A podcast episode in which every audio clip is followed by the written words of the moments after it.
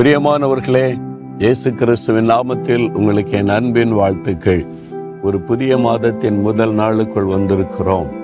ஆண்டவர் இந்த மாதத்திற்கு என்ன வாக்கு வைத்திருக்கிறார் ஆவலோடு காத்திருக்கிறீங்கல்ல? ஆண்டவர் வாக்கு தத்தங்களின் தேவன் வாக்கு மாறாத தேவன் வாக்கை நிறைவேற்றுகிற தேவன். அதற்கு முன்பாக இந்த இடத்தை பற்றி நான் சொல்ல விரும்புகிறேன். மலேசியா தேசத்தில் நின்று கொண்டு உங்களோடு பேசுகிறேன். இங்கே புத்தரை ஜெயா என்கிற ஒரு இடம் இருக்கிறது. அங்குதான் அரசாங்க பெரிய பெரிய அலுவலகங்கள் கட்டப்பட்டு ரொம்ப பிரம்மாண்டமாக இருக்கிறது. நீங்கள் பார்க்கிற இந்த பிரம்மாண்டமான கட்டடம் மலேசியா தேசத்தினுடைய பிரதமருடைய அலுவலகம். இங்கிருந்து தான் பிரதமருடைய அரசாங்க அலுவலகம். இங்கிருந்து கொண்டு தான் அவங்க பணி செய்கிறார்கள். அங்கிருந்து கொண்டு உங்களோடு பேசுவது எனக்கு அதிக சந்தோஷம். இந்த மலேசியா தேசத்தில் மலை மக்கள் இருக்கிறாங்க சீன மக்கள் இருக்கிறாங்க நம்முடைய தமிழ் மக்கள்.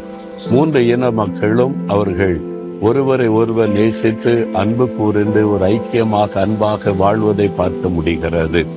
ரொம்ப செழிப்பான ஒரு தேசம் இது. இந்த தேசத்துல அடிக்கடி மழை பெய்து கொண்டே இருக்கிறதுனால எங்கு பச்சை பசேரென்று காரியங்களை பார்க்க முடியும். பாமாயில் இருக்கிற பாமாயில். நீங்க பார்த்தீங்கன்னா லட்சக்கணக்கான ஏக்கர்ல பாமாயில் பயிர் செய்யப்பட்டிருக்கிறது. இங்கிருந்து உலகம் முழுவதும் பல தேசங்களுக்கு ஏற்றுமதி செய்யப்படுகிறது. ரொம்ப ஒரு அருமையான அழகான தேசம். இந்த தேசத்திலிருந்து கொண்டு உங்களோடு பேசுவது எனக்கு அதிக சந்தோஷம்.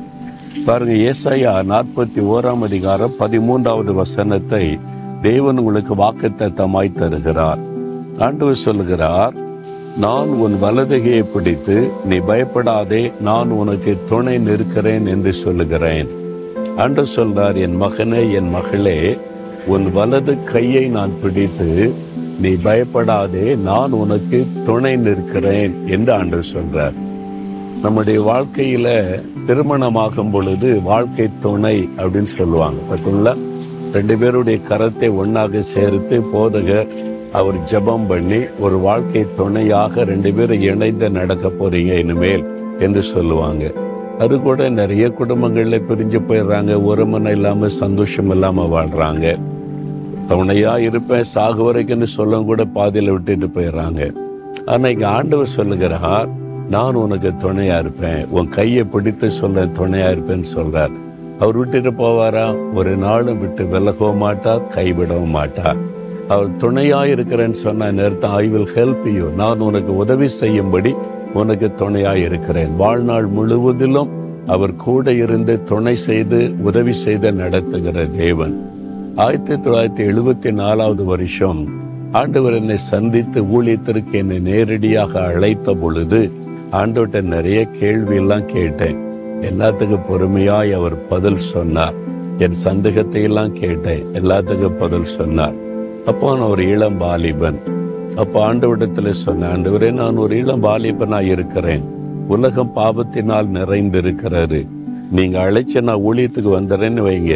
உங்கள் கையை பிடிச்சிக்கிட்ட நடந்தேன்னா ஒருவேளை பாடு உபத்திரம் வந்து அவங்களை விட்டு ஓடி போயிடக்கூடும் உலகத்தின் சிற்றன்பங்கள் அந்த மாயைகளை பார்த்து உங்க விட்டு விட்டு போய்விடக்கூடும். நான் மனுஷன் தானே பலவீனம் உள்ளவன் தானே. நான் உங்களுடைய ஊழியம் செய்ய வரணுமானா எனக்கு நீங்கள் ஒரு உறுதி கூறணும். ஒரு வாக்கு கொடுக்கணும். என்னன்னு ஆண்டவர் கேட்டார். ஏன் கையை நீங்க பிடித்து கொள்ளணும்? உங்க கரத்துல என் கரத்தை கொடுக்குறேன். ஏன் கரத்தை நீங்க பிடித்து கொண்டு நடத்தினா நான் ஊழியத்துக்கு வர்றேன். நீங்க பிடிச்சிட்டா உங்க கையிலேருந்து என்னாலும் விலகி போக முடியாது. யாரும் என்ன உங்க கையிலேருந்து பறித்து கொள்ளவும் முடியாது. கடைசி வரை என்ன நடத்திடுவீங்க நான் என்ன நம்பல? உங்களை நம்பி உங்களுடைய கரத்துல என் கையை கொடுக்குறேன் அப்படின்னு சொன்னேன். ஆண்டு ரொம்ப மகிழ்ச்சியோடு சொன்னார்.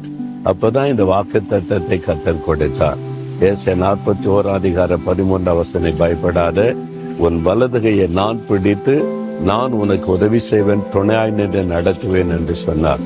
யோசிச்சு பாருங்க கிட்டத்தட்ட ஐம்பது வருஷ காலம் என் ஊழிய பாதையில எத்தனை சோதனை எத்தனை பிரச்சனை எத்தனை சோர்வு எத்தனை வீழ்ச்சிகள் அத்தனை காரியத்திலும் அவர் கரம் என்னை பிடித்ததுனால தூக்கி நிறுத்தி தாங்கி இதுவரை நடத்தி கொண்டு வந்து விட்டார்.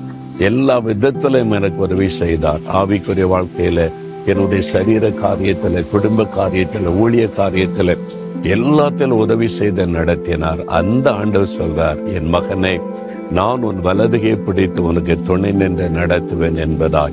என் மகளை உன் வலதுகையை பிடித்து நான் துணை நின்று நடத்துவேன். அவரை விசுவாசித்து அவருடைய கரத்தில் அவனுடைய கையை கொடுத்துருங்க. அவர் பிடித்த நடத்தட்டும். இந்த மாதம் முழுவதும் மாத்திரம் அல்ல வாழ்நாள் முழுவதும் உங்களை அழகாய் நடத்துவார் துணை நின்று நடத்துவார் எல்லா விதத்திலும் உதவி செய்வார் காரியங்களை வாய்க்க பண்ணுவார் தடைகளை மாற்றுவார் உங்களுக்கு ஜெயம் கொடுப்பார். உங்களுடைய காரியங்கள் எல்லாம் அற்புதமாய் நடப்பதையும் அதிசயங்களை அனுதினம் உங்களுடைய வாழ்க்கையில பார்ப்பீங்க. இயேசுவோட நடக்கிறது என்ன ஆனந்தம் தெரியுமா? தினந்தோறும் ஒவ்வொரு காரியத்தில் அற்புதம் நடக்கும். உங்க வாழ்க்கையில இன்றையில இந்த அற்புதத்தின் ஒவ்வொரு நாளும் அற்புதத்தின் நாளாகவே இருக்கும்.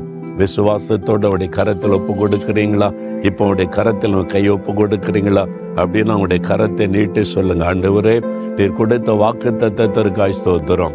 உங்க கரத்தில் என்னுடைய கரத்தை ஒப்பு கொடுக்கிறேன். உம்முடைய கரத்தினால் என் கரத்தை பிடித்து நடற்றும் எனக்கு துணை நின்று நடத்துகிறபடியா அனுதனமும் எனக்கு அற்புதங்களை செய்து மகிழ்விக்க போகிற அன்பிற்காய் ஸ்தோத்திரம் ஸ்தோத்திரம். இன்றைக்கே ஒரு அற்புதத்தை நான் எதிர்பார்க்கிறேன். இயேசுவின் நாமத்தில் ஜெபிக்கிறேன். ஆமேன் ஆமேன்.